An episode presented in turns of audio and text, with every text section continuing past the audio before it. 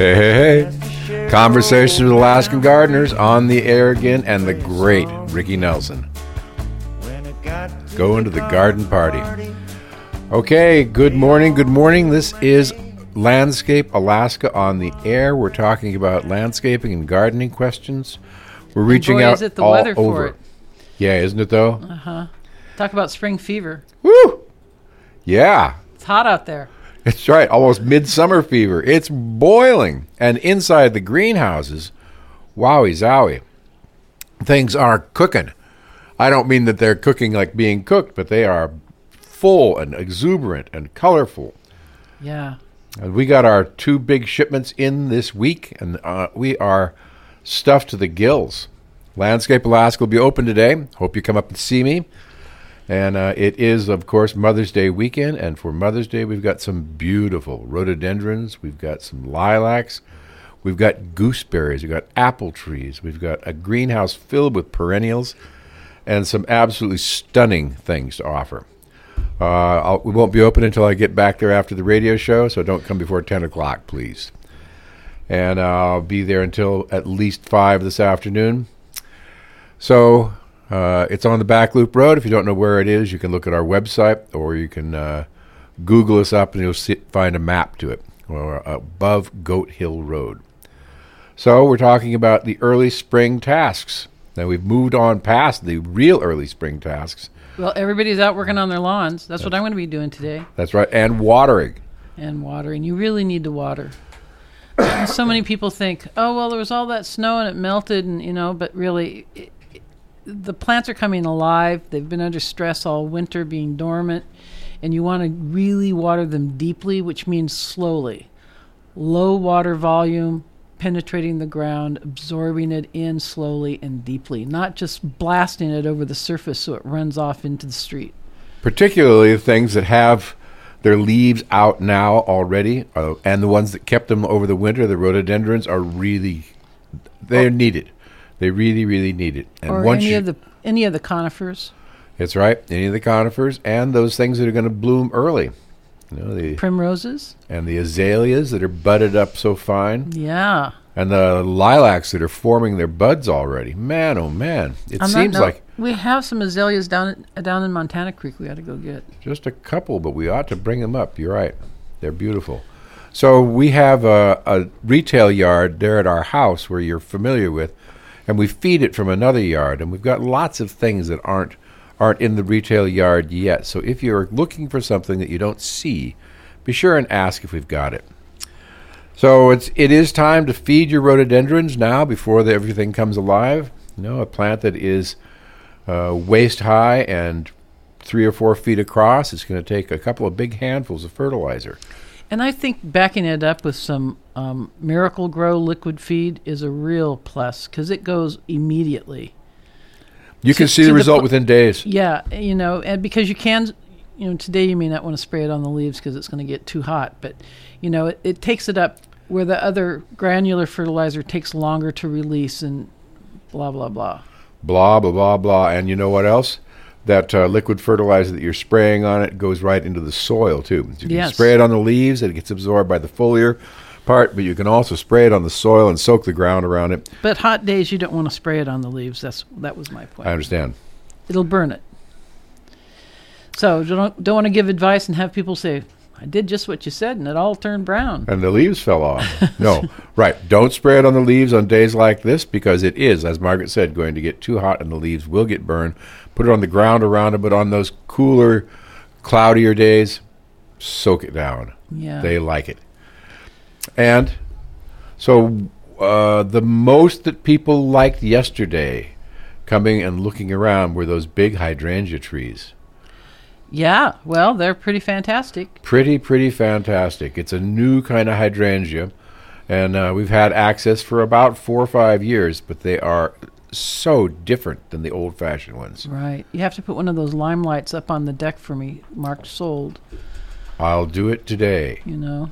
you can have the biggest one I don't care about that. I just I like the limelight a lot. uh-huh so the limelight hydrangea these kind of hydrangeas have flowers that are kind of like lilacs long and pointed not the round ball shape and they make uh, they're a sturdy kind of a tree with a wooden framework rather than the the juicy kind of framework like the ball shaped ones are. And they have flowers on the foliage that grows this year. So you can prune them hard in the springtime and let them grow new foliage, and they'll have flowers on them yet this year. I actually think pruning them hard is the way to do it in this climate, uh, only because the flowers get so big that if the branches are too long, they have a hard time holding them up when it rains on them really hard. I'm on the but, same But when you prune it back hard in the in the fall, and they have to come on, then the branches aren't so long because you see some pictures, you know, and the branches are six feet long. But that's in a drier, hotter climate, and the flowers are as big as somebody's head. So when we have our summer storms coming through, the hydrangea has a hard time holding that wet, immense ball of flower up. But It by is. having a shorter branch, it doesn't have any problem. Just think how much water a flower that's a foot and a half long and eight inches in diameter can hold. I know. It's got to be a lot. But Okay, this is a call-in show, folks. So uh, five eight six will get you in. You can ask questions of, to, of Margaret. Ask her about uh, plant choice, landscape design, and uh, how to care for things. You can If you ask. want to talk about apple trees, talk to Dave. That's right. You can talk about apple trees, and that's something else that we are all about these days. Apple trees, and the apple trees we have are various kinds. We have the the tried and true and standard Southeast Alaskan favorite, the yellow transparent, self pollinating, flowers late so it it misses the uh, last frost. And then we have the columnar apples. And are they also self pollinating? Self pollinating, yes. that's- you get more apples if you have a pollinator. There's no question about it. But they are self pollinating. You don't need one. And they have an apple tree, a columnar apple tree that's as tall as I am, might have 50 apples on it. Are we getting any of those cher- cherry bushes this year? Maybe. They're ordered. I don't know if we're going to get them or not. Okay, and um, has anybody gotten any cherries on the ones that they have planted? It's only been a couple years that we've had access to them. I don't think anybody's gotten fruit from them yet. Okay. So they should probably be, it may, might get fruit this year, though. After last year. After last year's sunny, warm time, yes, it really did grow. Good morning, conversations. Yes, can I ask a question off the air and then have you answer it on the air? Sure. I don't know how to do that. Hold on. Just you can oh. call me up at home. Oh. Or ask the question. Hang up. Oh, okay. Well, I'm from Haines. I have a, a cherry tree that's been been mauled by a bear a couple times last year, and, and that's the first time in, a, in a, that I know of. Um, it's it's quite ugly now, but you know they can take quite a lot of abuse, and it's just like seven little trees coming out of all the same spot. You know, so it's not really a tree, kind of a more like a I don't know what you'd call it, but so these things are coming out at like a 60 degree angle, and it just makes a lot of cherries. And you know, a third of it's gone now, so it's just kind of all hanging to one side.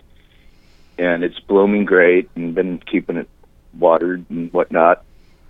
And I'm just wondering, you know, some some folks told me it's almost like worth cutting down, and I'm like, are you crazy? hmm I I don't know understand what that. to think. I understand that.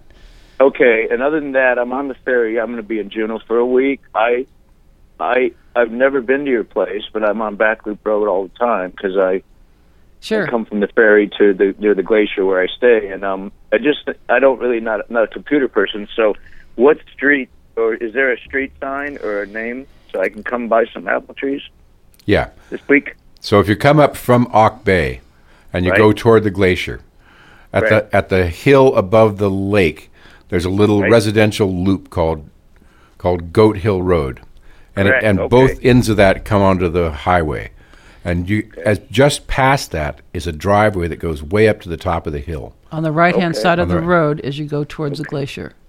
And if you look up that driveway all the way, you'll see a sign way up there that says Landscape Alaska. And if you Perfect. We're not allowed what to have what one. do apple trees go for? Between uh, forty-five bucks to three hundred bucks depends on Okay. what kind and how big. Oh, great. Okay. Well, I'll bring extra money. That's I like that.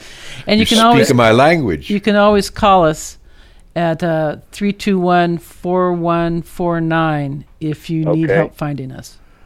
Oh, Right. I'll find you. Okay. And uh, send me some pictures of your apple tree to that Cherry number. tree. I have a I mean, your cherry cherry tree. I mean. Okay. Okay. I'll I'll have them on my phone when I come in. Perfect. Okay, and make sure that I'm there. You know, the nursery's open on the weekends.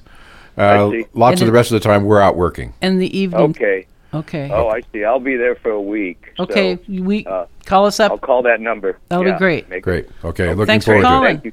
Great. Uh-huh.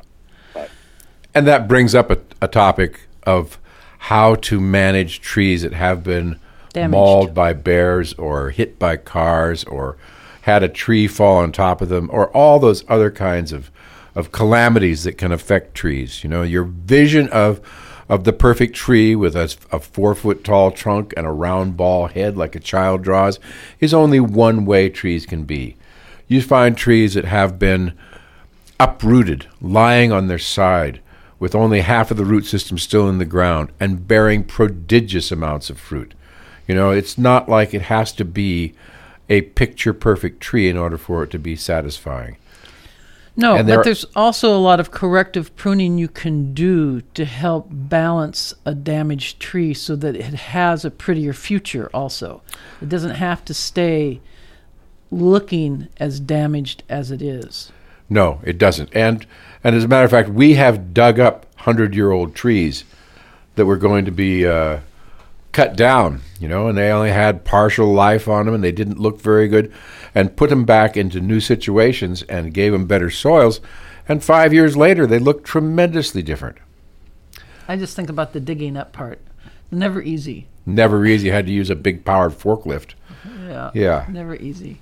I think about the time you crawled up that hillside with that centennial apple tree for the woman who moved to the condo and she wanted it planted on the back Her side. grandfather's apple tree, and she wanted it brought with her. and you and three guys crawling on your hands and knees with its With it, I wrapped in a tarp. tarp and drug it up there. All I thought was, I got to go someplace. Well, you know, you have this kind of relationship with uh, plant material sometimes that And is- with people. that absolutely transcends how much money it's worth. You know, if you have a uh, Okay, you know, everybody heard gr- that. well, there is that, but you know, like your grandmother's lilac. You I know? know. think how many times you've heard that phrase, your grandmother's lilac. My father planted a dogwood. I drive by our house that we had for 50 years just so I can see it. Yep. Not here, but in Portland. Uh huh. And the and you'll never forget walking under it as a child. No, I'll never forget him planting it. There you go. My father was a fruit tree collector. If you could grow it in California, he had it.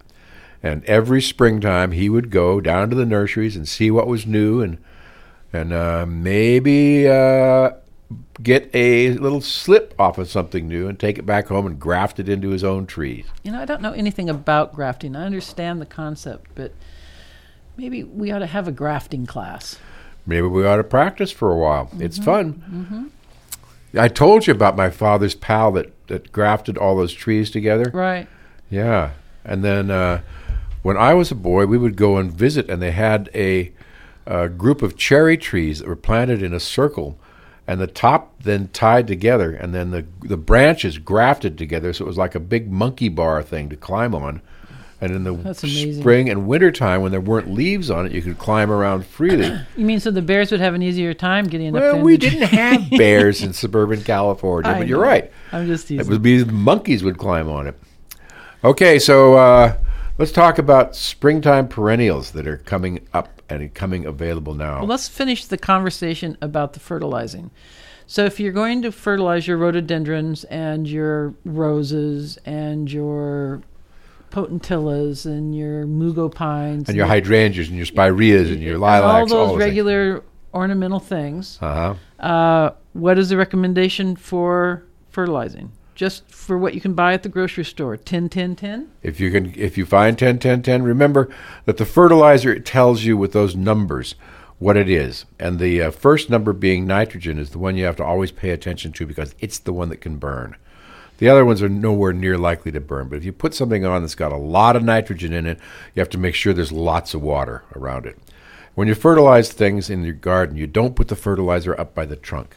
That's not an active root zone. You put it out about where the outside edges of the branches are. Where the, it's called the drip line. That's right. So when the water runs on it when it rains, it's dripping on the ground, and that's where the active roots are. There you go. And and actually the roots go out way further than that, but if you use if you do that around there as a general rule, you're safe.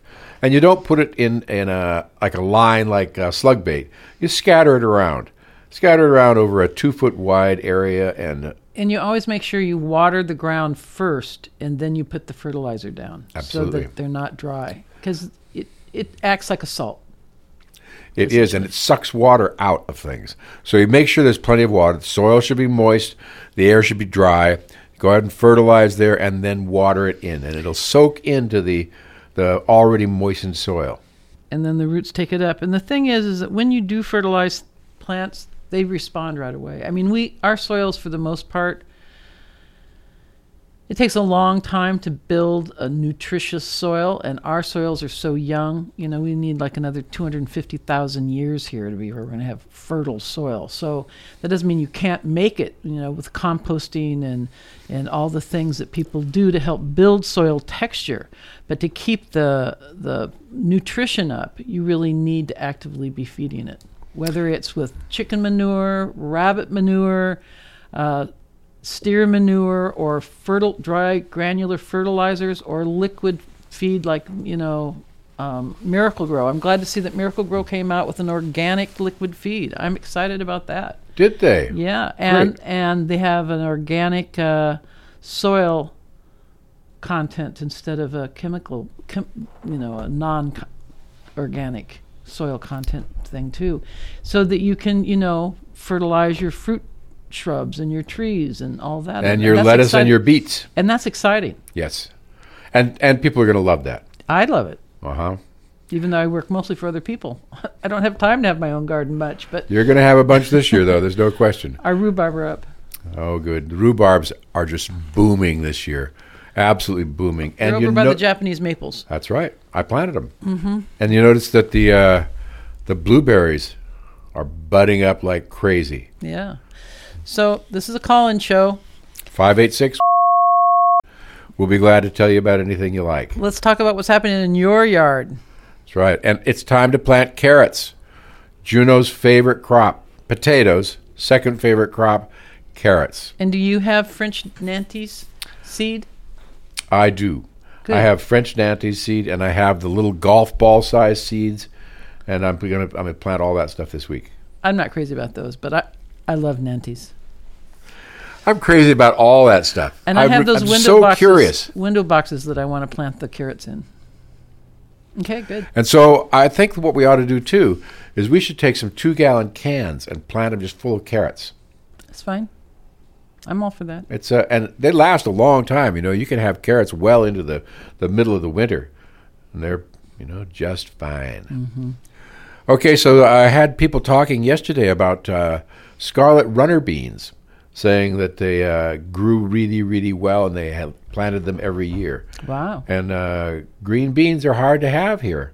That's a different species. But Adam told me yesterday he planted green beans in his one of his tunnels, and he got a good crop on them last year. Well, having a tunnel makes all the difference. It really does. Warming up the soil. It also extends your season long enough that it keeps the wet off. Really and truly, I think the water here is more detrimental when it, there's too much of it for vegetables than anything else. So having protection for that to keep them less fungus riddled.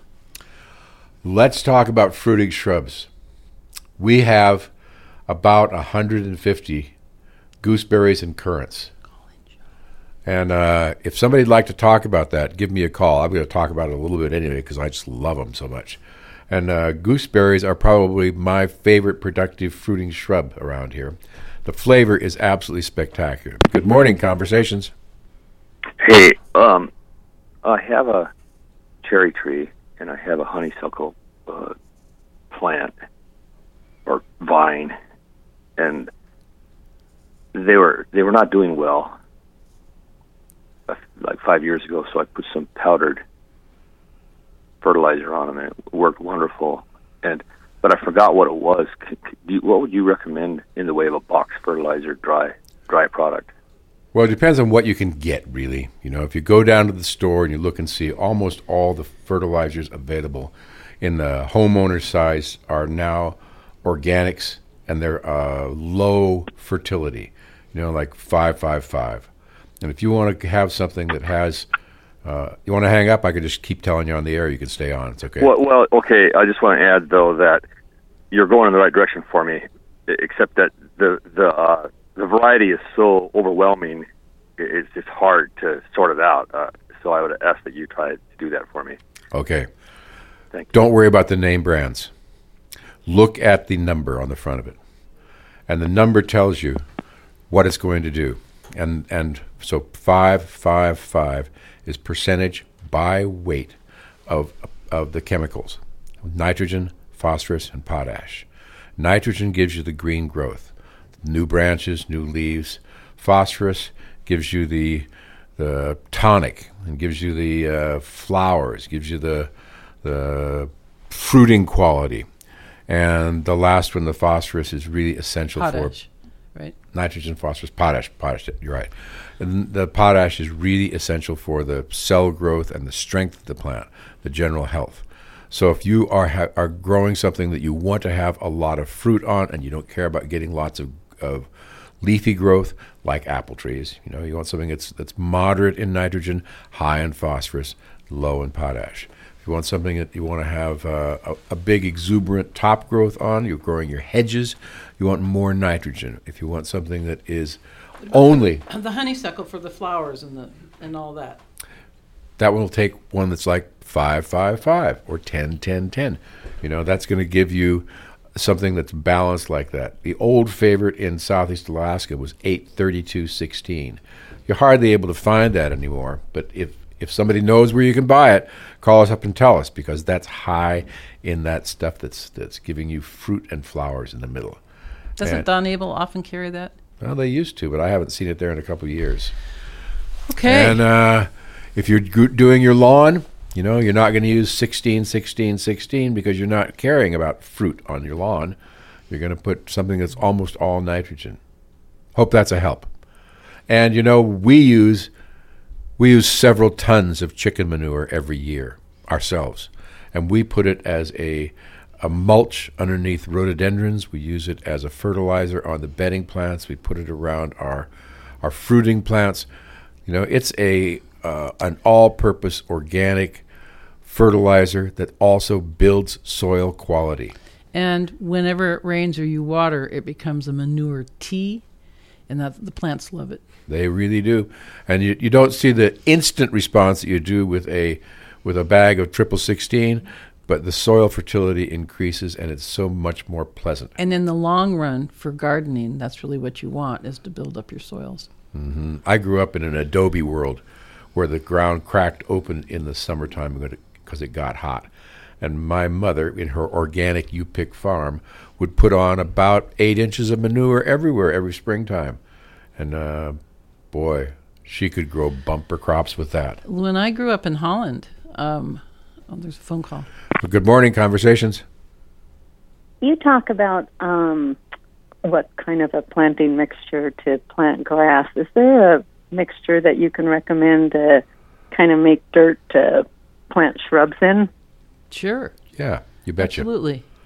Thank so, you. so for planting shrubbery, uh, if what we do for most of that stuff is we start with a uh, washed sand mix, and we start with uh, equal parts of washed sand, peat moss, and composted chicken manure, and And then for the and then we add fine bark. That's right. Now, those are things that you can buy all the time, and they're weed free and disease free. And what you want to do is have something that is loose enough that it that the plant roots can grow around in it freely. The water will drain through it. Not to say that plants won't grow in other situations, but this is a really standard, easy, reliable thing to make yourself. And you can fill in holes in your garden with this. The nice thing about it is that A, it's always available, and B, it's got no weed seeds in it. That's something you have to really look out for when you buy dirt. If you're going to buy dirt from somebody, you know, you want to make sure that it's not just screened uh, construction site debris. because it's so fine, things have a hard time growing in it. Like, it turns to cement in the ground, and it's just riddled with weed seed. That's, and it's really disappointing to put all that effort and money into a place and have it turn out to be all horsetail and buttercup. So, the starting off with the clean materials, that's a really good way to do it. And, And- the organic content, you use the sand because it's not too expensive and it's pliable, but the organic content is what you're trying to build up over time. So that's one of the reasons why we add manure to our plantings uh, almost every year is to help build that up. Or if you have a nice compost pile, that will work too. It just takes a long time for everything to break down to where it's actually giving nutrient to the soil. Now let's talk about our really favorite thing. Our really favorite thing for growing shrubbery is natural peat, Southeast Alaska native peat. And it has to be t- not from the surface, you know, you peel the top off. And there are construction sites where p- people are doing work and they take off the top and they find that it is filled with peat, native peat. And that stuff is wonderful. And where we live, we just lay the peat on top of the inhospitable soil and plant in that. You say we have two minutes? Mm-hmm. Oh, well. Okay, I hope that was some help. And uh, if not, if, you, if that's not enough information, call me up later or send me an email. You can always send us emails. Landscapealaska at Gmail. We respond all the time. Send us pictures too. So if my yard looks like this, I want to do that. We can ge- generally give you some advice like that. And happy Mother's Day to all you, all you wonderful mothers out there. and all you people who have mothers. Happy Mother's Day to you too. Okay, so uh, we're going to be back on the air next week, and we now have a podcast of our our uh, broadcasts. Thanks to Jeremy Hausman, the guy that runs the boards here, and he has put it on Apple Podcast, Google Podcast, and pretty much every other podcast thing you can think of. Conversation with Alaskan Gardeners will be filing back if you want to come back and look at us next year, have this conversation. Okay, we'll be open today. Talk to you next week. Landscape Alaska. Remember, happy gardening. Went to a garden party, reminisce with my old friends. A chance to share old memories, play songs again. When I got to the garden party, they all knew my name.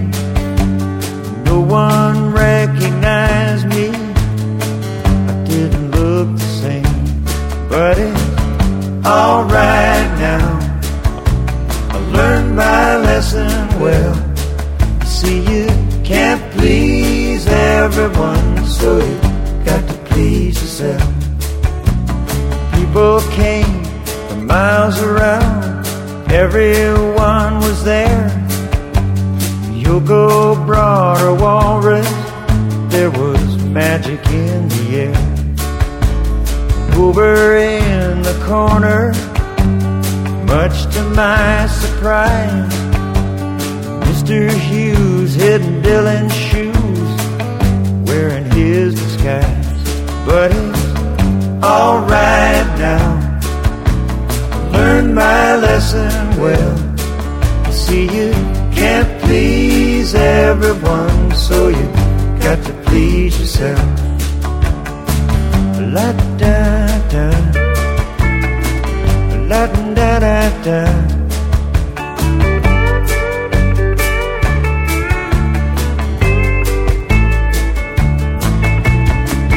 Them all the old songs. I thought that's why they came. No one heard the music. Didn't look the same. I said hello to Mary Lou. She belongs to me. When I sang a song about a honky tonk, it was time to leave. But it's